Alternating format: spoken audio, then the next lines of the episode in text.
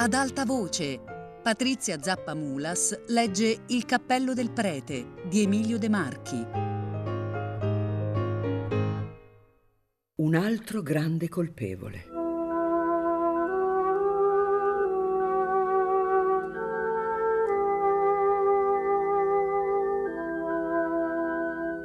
Non era nemmeno quieto e sollevato il cuore del povero Don Antonio, il giorno che ritornò a Santa Fusca in compagnia di Martino, dopo un triste viaggio a Napoli e una triste giornata passata nei corridoi del Palazzo di Giustizia. Era stato chiamato all'udienza con un ordine scritto e recapitato dal maresciallo dei carabinieri ed era disceso con lo spavento in cuore alla presenza del signor giudice che lo tormentò un'ora con le più insistenti inquisizioni. E pazienza le inquisizioni. Pazienza ancora alla vista di tanti sbirri, di tanti carcerieri che passavano facendo tintinnare il mazzo delle chiavi e la vista di tante porte di ferro, di tante sbarre che chiudevano dei ciechi sotterranei. Pazienza tutto.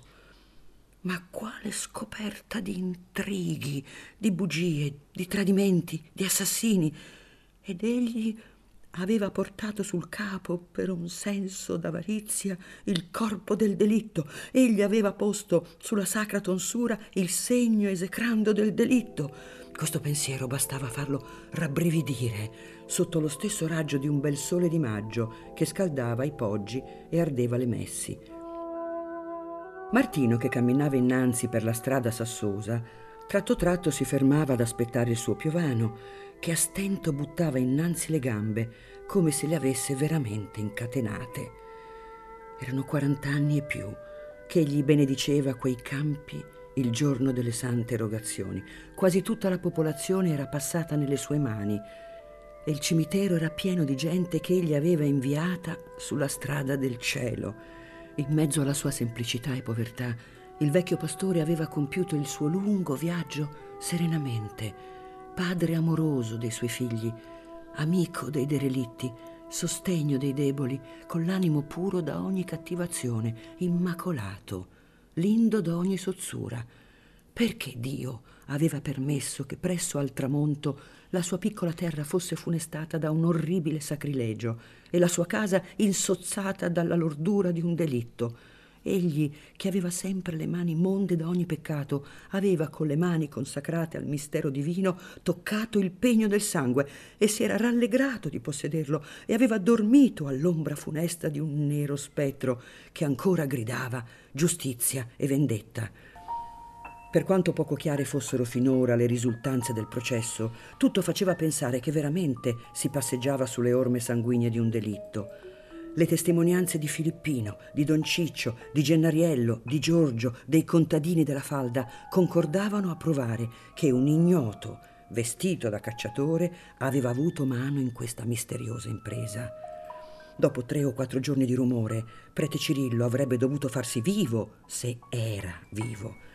In una barchetta da pescatori, presso alcuni scogli, era stata trovata la sacca di un cacciatore, che Giorgio riconobbe subito per quella in cui aveva posto il cappello del prete.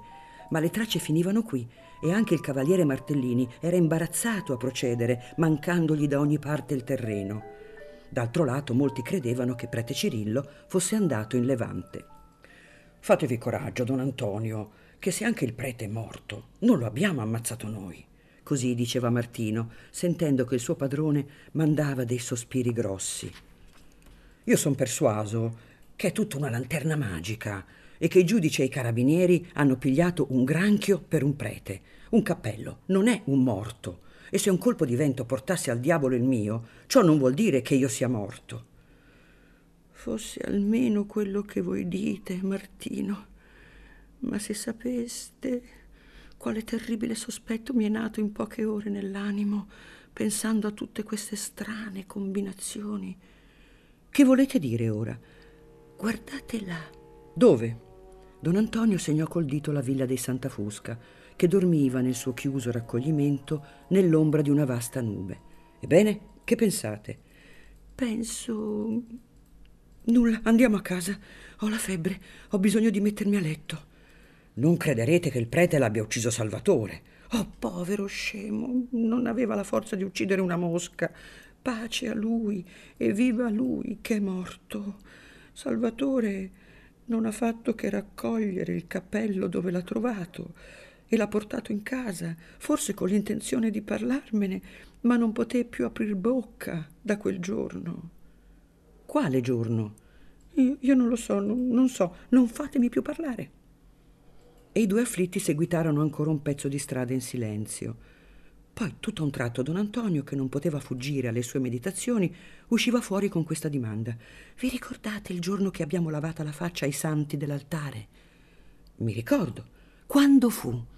Aspettate, mm, prima della domenica in Albis e precisamente il giorno che ho trovato le candele rosicchiate dai topi, non la vigilia, n- non il venerdì. Ecco, precisamente il giorno 4 aprile, il primo giorno che ho suonato a festa. Precisamente, disse il piovano, aggrottando le ciglia, e non disse più nulla. Ma egli pensava che mentre era davanti alla canonica era passato Salvatore con una lettera in mano e aveva detto è arrivato un barone.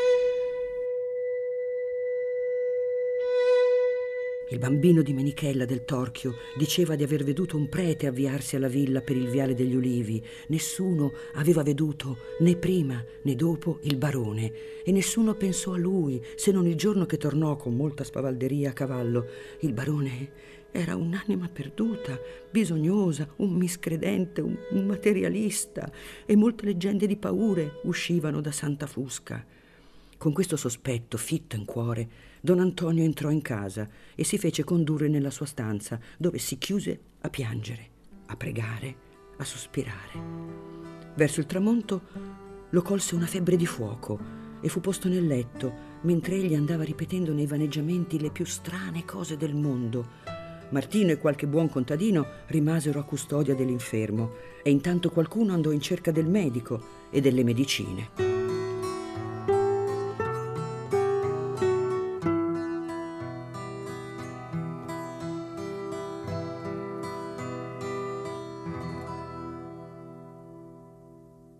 Non si fa luogo a procedere.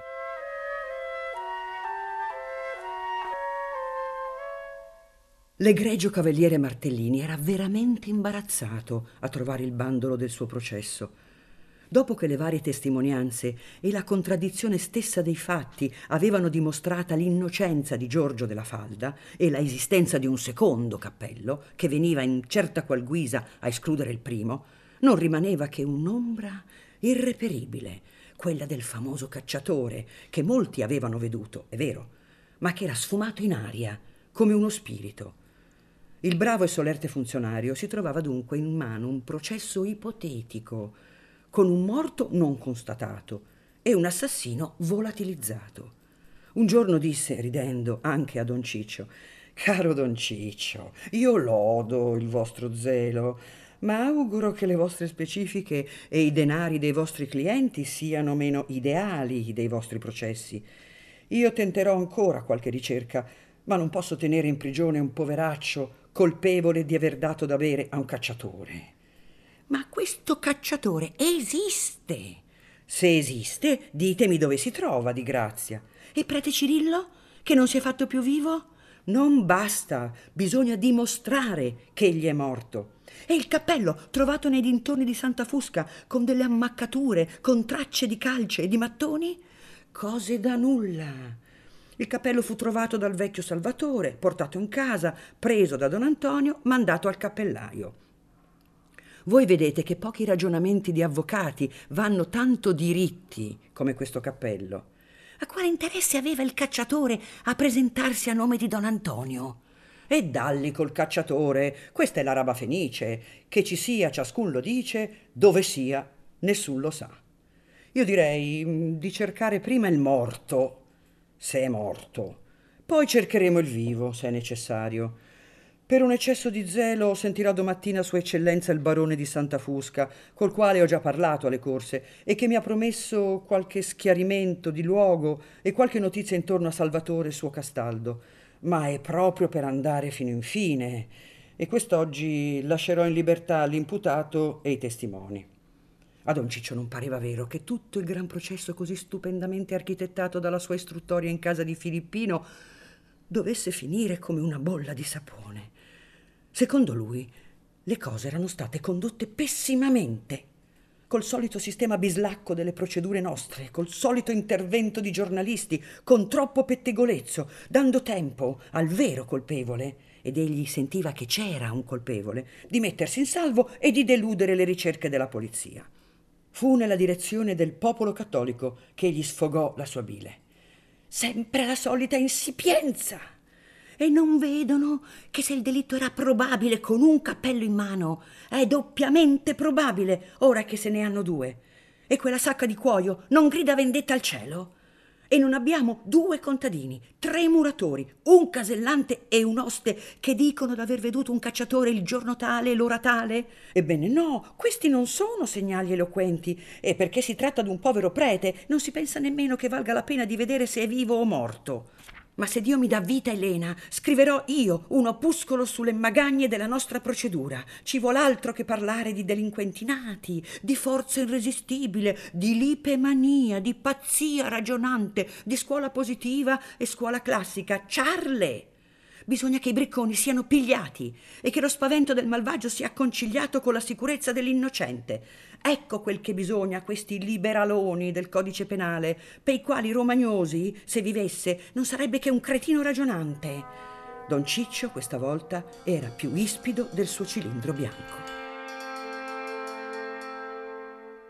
Il castigo. Fu solamente verso la mattina che il barone poté chiudere un poco gli occhi, ma si svegliò prima delle sette.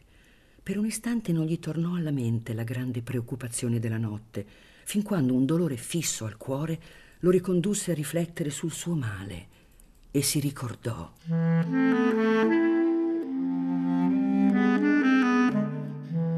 Alla luce del giorno la sua posizione gli parve ancora buona e senza pericoli. Non ci voleva che una fantasia vulcanica per vedere nella dolcissima citazione del cavaliere Martellini qualche cosa di più di un invito ad assaggiare delle ostriche alla maionese.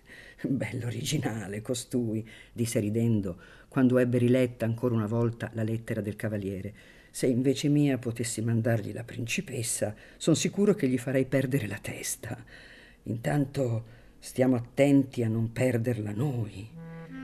Egli sentiva che tutta la sua vita era là, nella testa.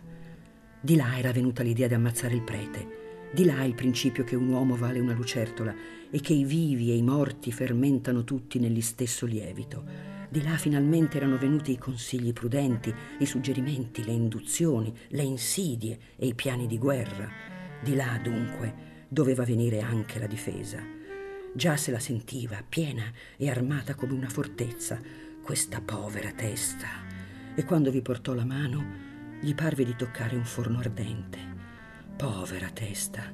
Da un mese e mezzo, cioè dal giorno che il canonico del Sacro Monte delle Orfanelle gli aveva mandato a chiedere le 15.000 lire, non aveva avuto un'ora di tregua e di riposo, fin gli stessi sonni profondi in cui cadeva di tanto in tanto non erano che la conseguenza di una snervante fatica cerebrale.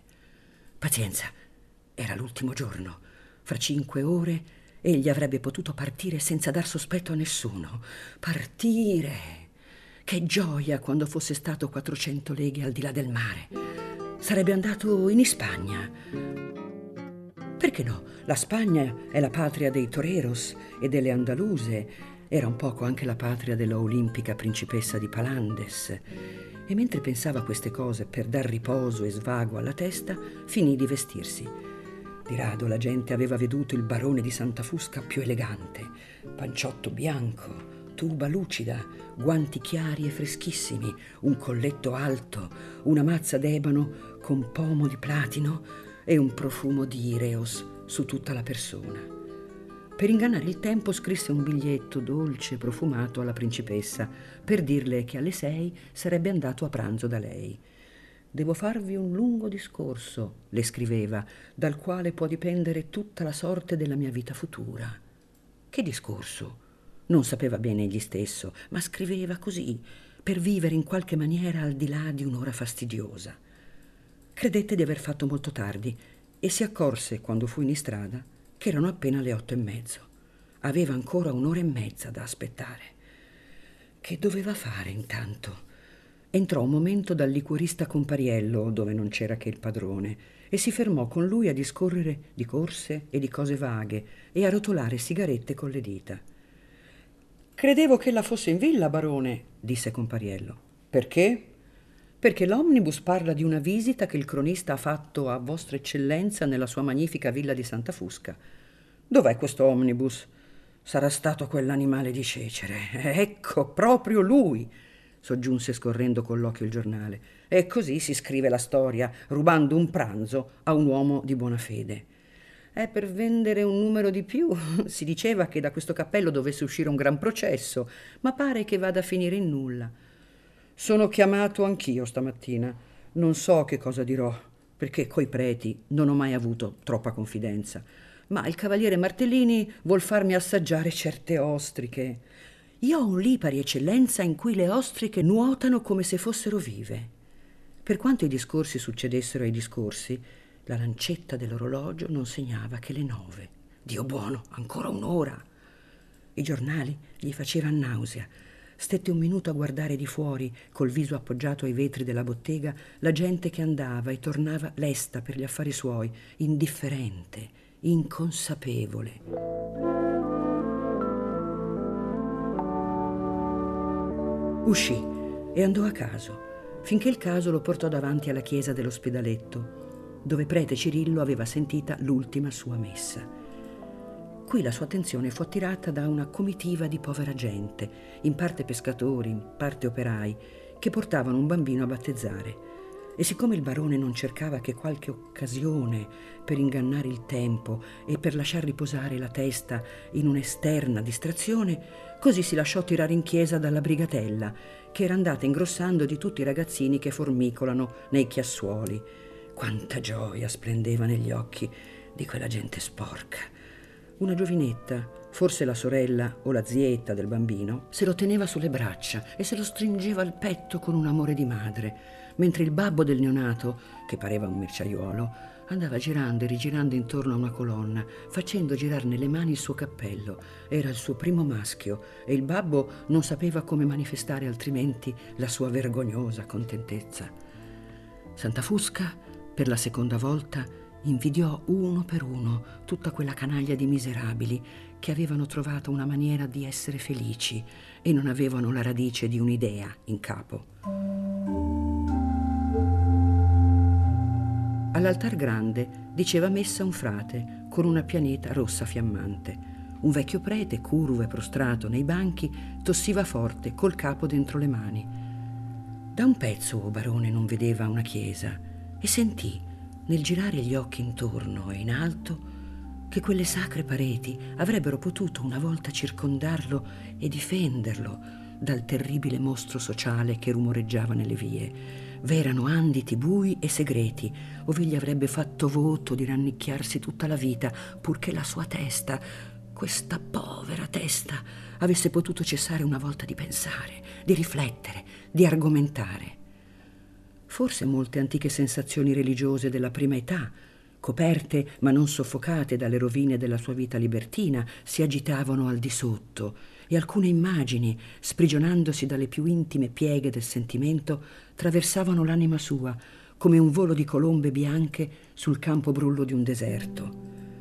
Nella sua vita, come dicemmo, egli aveva anche pensato una volta di farsi frate. A sedici anni, vergine ancora di anima e di corpo e pieno del dolore d'aver perduta la mamma sua, si era lasciato condurre da un pio monaco a Monte Cassino, dove stette tre giorni e tre notti a contemplare il cielo e la valle dalla finestruola di una cella.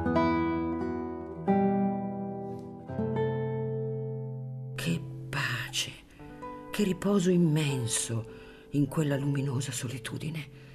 Se prima di sera egli avesse potuto giungere fin lassù e chiesta l'ospitalità in nome di Dio, avesse potuto nascondere il resto dei suoi giorni in una cella sotterranea, da dove avesse potuto vedere un solo lembo di cielo, pur di non pensare più. In una nicchia sotto l'altare dell'addolorata, posti a giacere sopra un mucchio confuso di stinchi e di rottami umani, guardavano al di fuori, attraverso una piccola grata di ferro, alcuni teschi con le occhiaie nere e profonde, in un'attitudine di eccitata curiosità.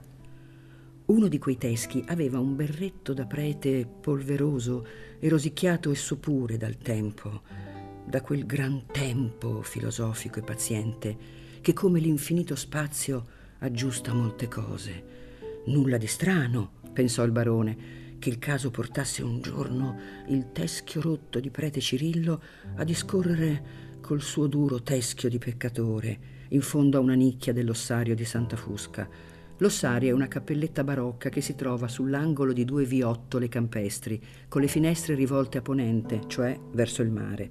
Molte teste di vecchi contadini morti durante il contagio del 1630 guardano da 250 anni la marina azzurra e il Vesuvio che fuma. La pioggia lava di tempo in tempo quelle fronti senza rughe che si squagliano lentamente nei loro elementi, tra cui domina il fosfato di calce. O Barone pensava a questo tempo della sua lenta consunzione chimica con la stessa dolcezza con cui poco fa, scrivendo alla principessa, sognava un colloquio al di là d'ogni paura, un colloquio d'amore e chissà, forse una notte d'amore. Un gran bisbiglio, un fitto scalpicio scosse il meschino da una contemplazione e da una meditazione che lo teneva immobile e quasi incatenato nei suoi giri. La gente si affollava verso la porta, facendo cerchio a quel marmocchietto che aveva avuto la malinconia di venire al mondo, forse per desiderare, anche lui un giorno, d'esser morto da duecent'anni e di stare a guardare l'aria e il nulla dalla grata di un ossario. Sentì suonare le ore. Erano le dieci, guardò l'orologio. Aveva ancora cinque minuti di tempo.